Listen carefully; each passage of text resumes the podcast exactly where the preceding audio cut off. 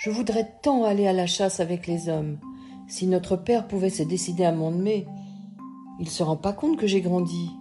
Ours Blanc alla s'asseoir sur une grosse pierre près de la maison.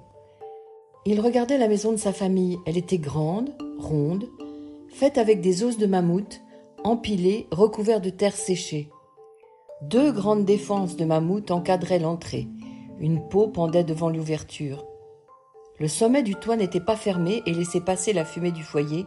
À l'extérieur, il y avait un autre feu et c'est là que les femmes faisaient la cuisine.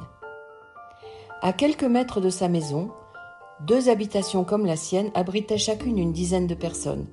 Un peu plus loin, il y avait une plateforme avec un auvent construite sur de grands pieux plantés dans le sol. Cet abri servait à préserver les provisions des prédateurs de la prairie. On appelait ce camp d'hiver le camp du loup. Il était bien placé, à côté de la rivière, mais un peu en hauteur, au début d'une vallée assez étroite, ce qui était très bon pour la chasse.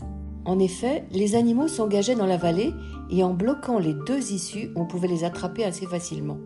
En général, ils passaient une bonne partie de l'hiver au camp du loup. Quand ils partiraient, ils laisseraient les trois maisons libres pour d'autres groupes. De toute façon, ça sert à rien de pleurnicher, se dit Ours Blanc. Il avait faim.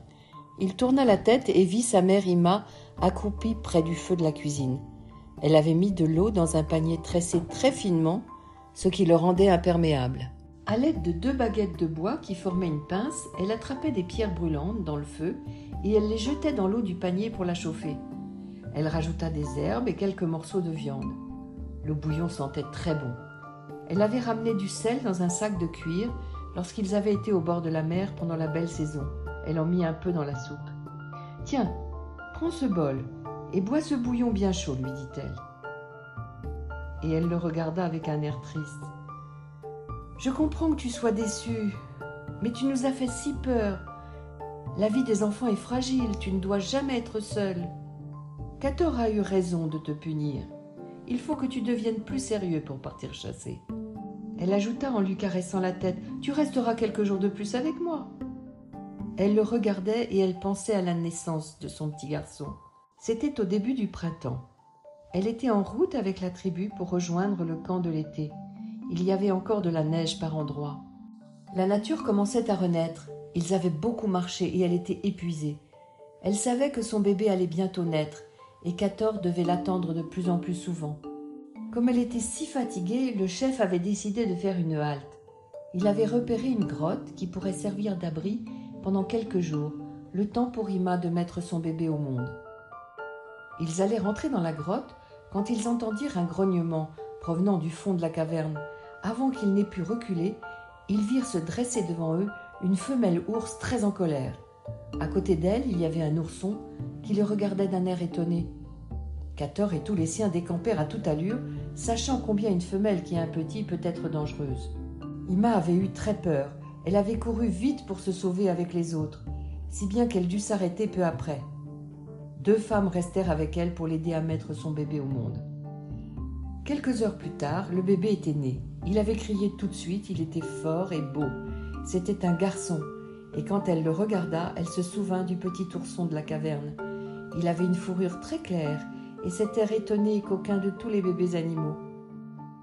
Elle se dit aussi que l'ours était un animal puissant et malin, elle prit son bébé entre ses mains et lui dit Ton nom sera Ours Blanc. Elle le présenta à la terre pour qu'elle le connaisse et au ciel pour qu'il le protège. C'est de cela dont elle se souvenait en regardant son fils. Mais le bébé qu'elle avait tenu entre ses bras avait grandi et il allait bientôt partir chasser avec les hommes. Le temps avait passé si vite.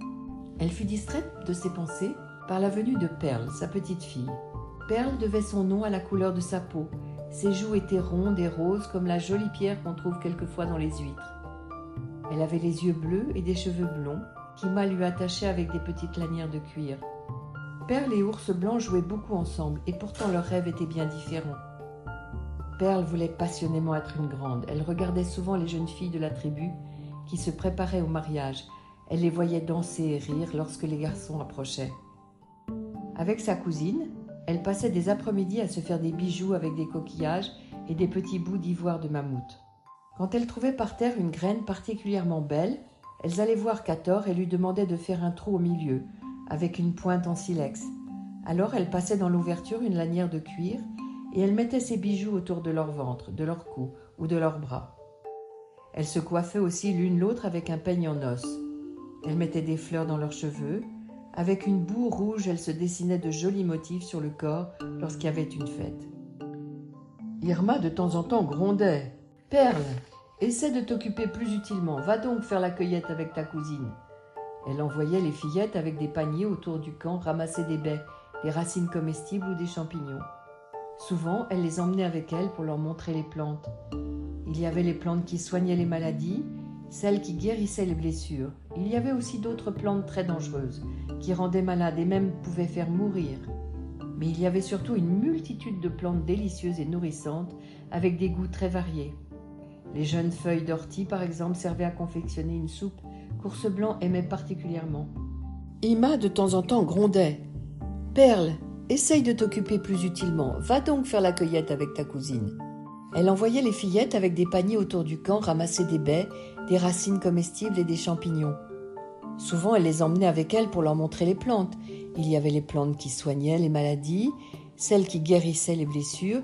Il y avait aussi d'autres plantes très dangereuses qui rendaient malades ou même pouvaient faire mourir. Mais il y avait surtout une multitude de plantes délicieuses et nourrissantes, avec des goûts très variés. Les jeunes feuilles d'ortie, par exemple, servaient à confectionner une soupe Blanc aimait particulièrement. Ima sentait elle aussi le froid venir. Dépêchez-vous, mes enfants. Il ne reste que peu de jours avant le grand hiver. Il faut compléter les provisions. Il reste encore beaucoup à ramasser.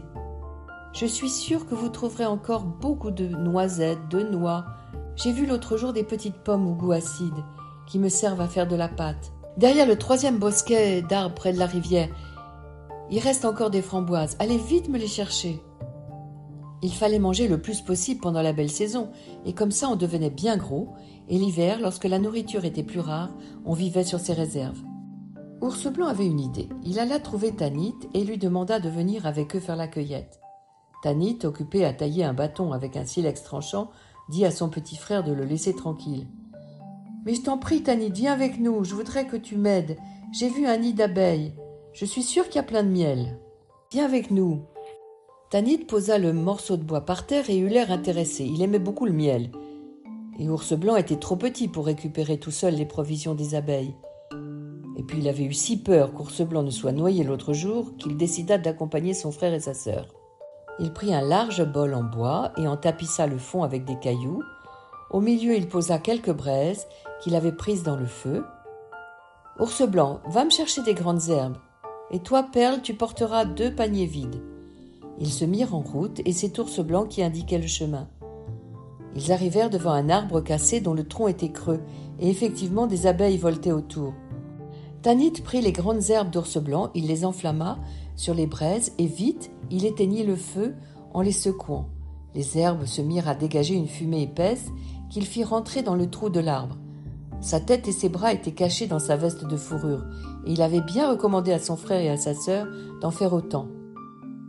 Une fois les abeilles bien enfumées, à l'aide de grands bâtons, Ours Blanc et Tanit allèrent dégager les plateaux de miel. Les alvéoles remplies de sucre doré promettaient de se régaler. Ils s'éloignèrent rapidement de la ruche avant de se faire piquer par les abeilles furieuses. La récolte avait été bonne. Les bols de perles étaient bien remplis et les enfants étaient ravis de ramener au camp leur participation aux provisions de l'hiver. Lorsqu'ils arrivèrent près de la maison, la tribu était en plein préparatif. Les hommes allaient partir à la chasse le lendemain à l'aube. Ils réparaient et aiguisaient leurs armes, vérifiaient les arcs et les flèches. Il fallait emporter des sacs solides pour ramener le gibier, des provisions pour se nourrir et des plantes qui soignent les blessures en cas d'accident. Les femmes faisaient cuire des galettes de céréales en jetant la pâte sur des pierres brûlantes et une odeur délicieuse se répandait dans tout le camp. Pauvre petit ours blanc. Il glissa dans le sac de son père un bon morceau de miel pour se faire pardonner. Cator le regardait du coin de l'œil et pensa qu'il avait là un brave petit garçon. La prochaine fois je l'emmène, se dit-il.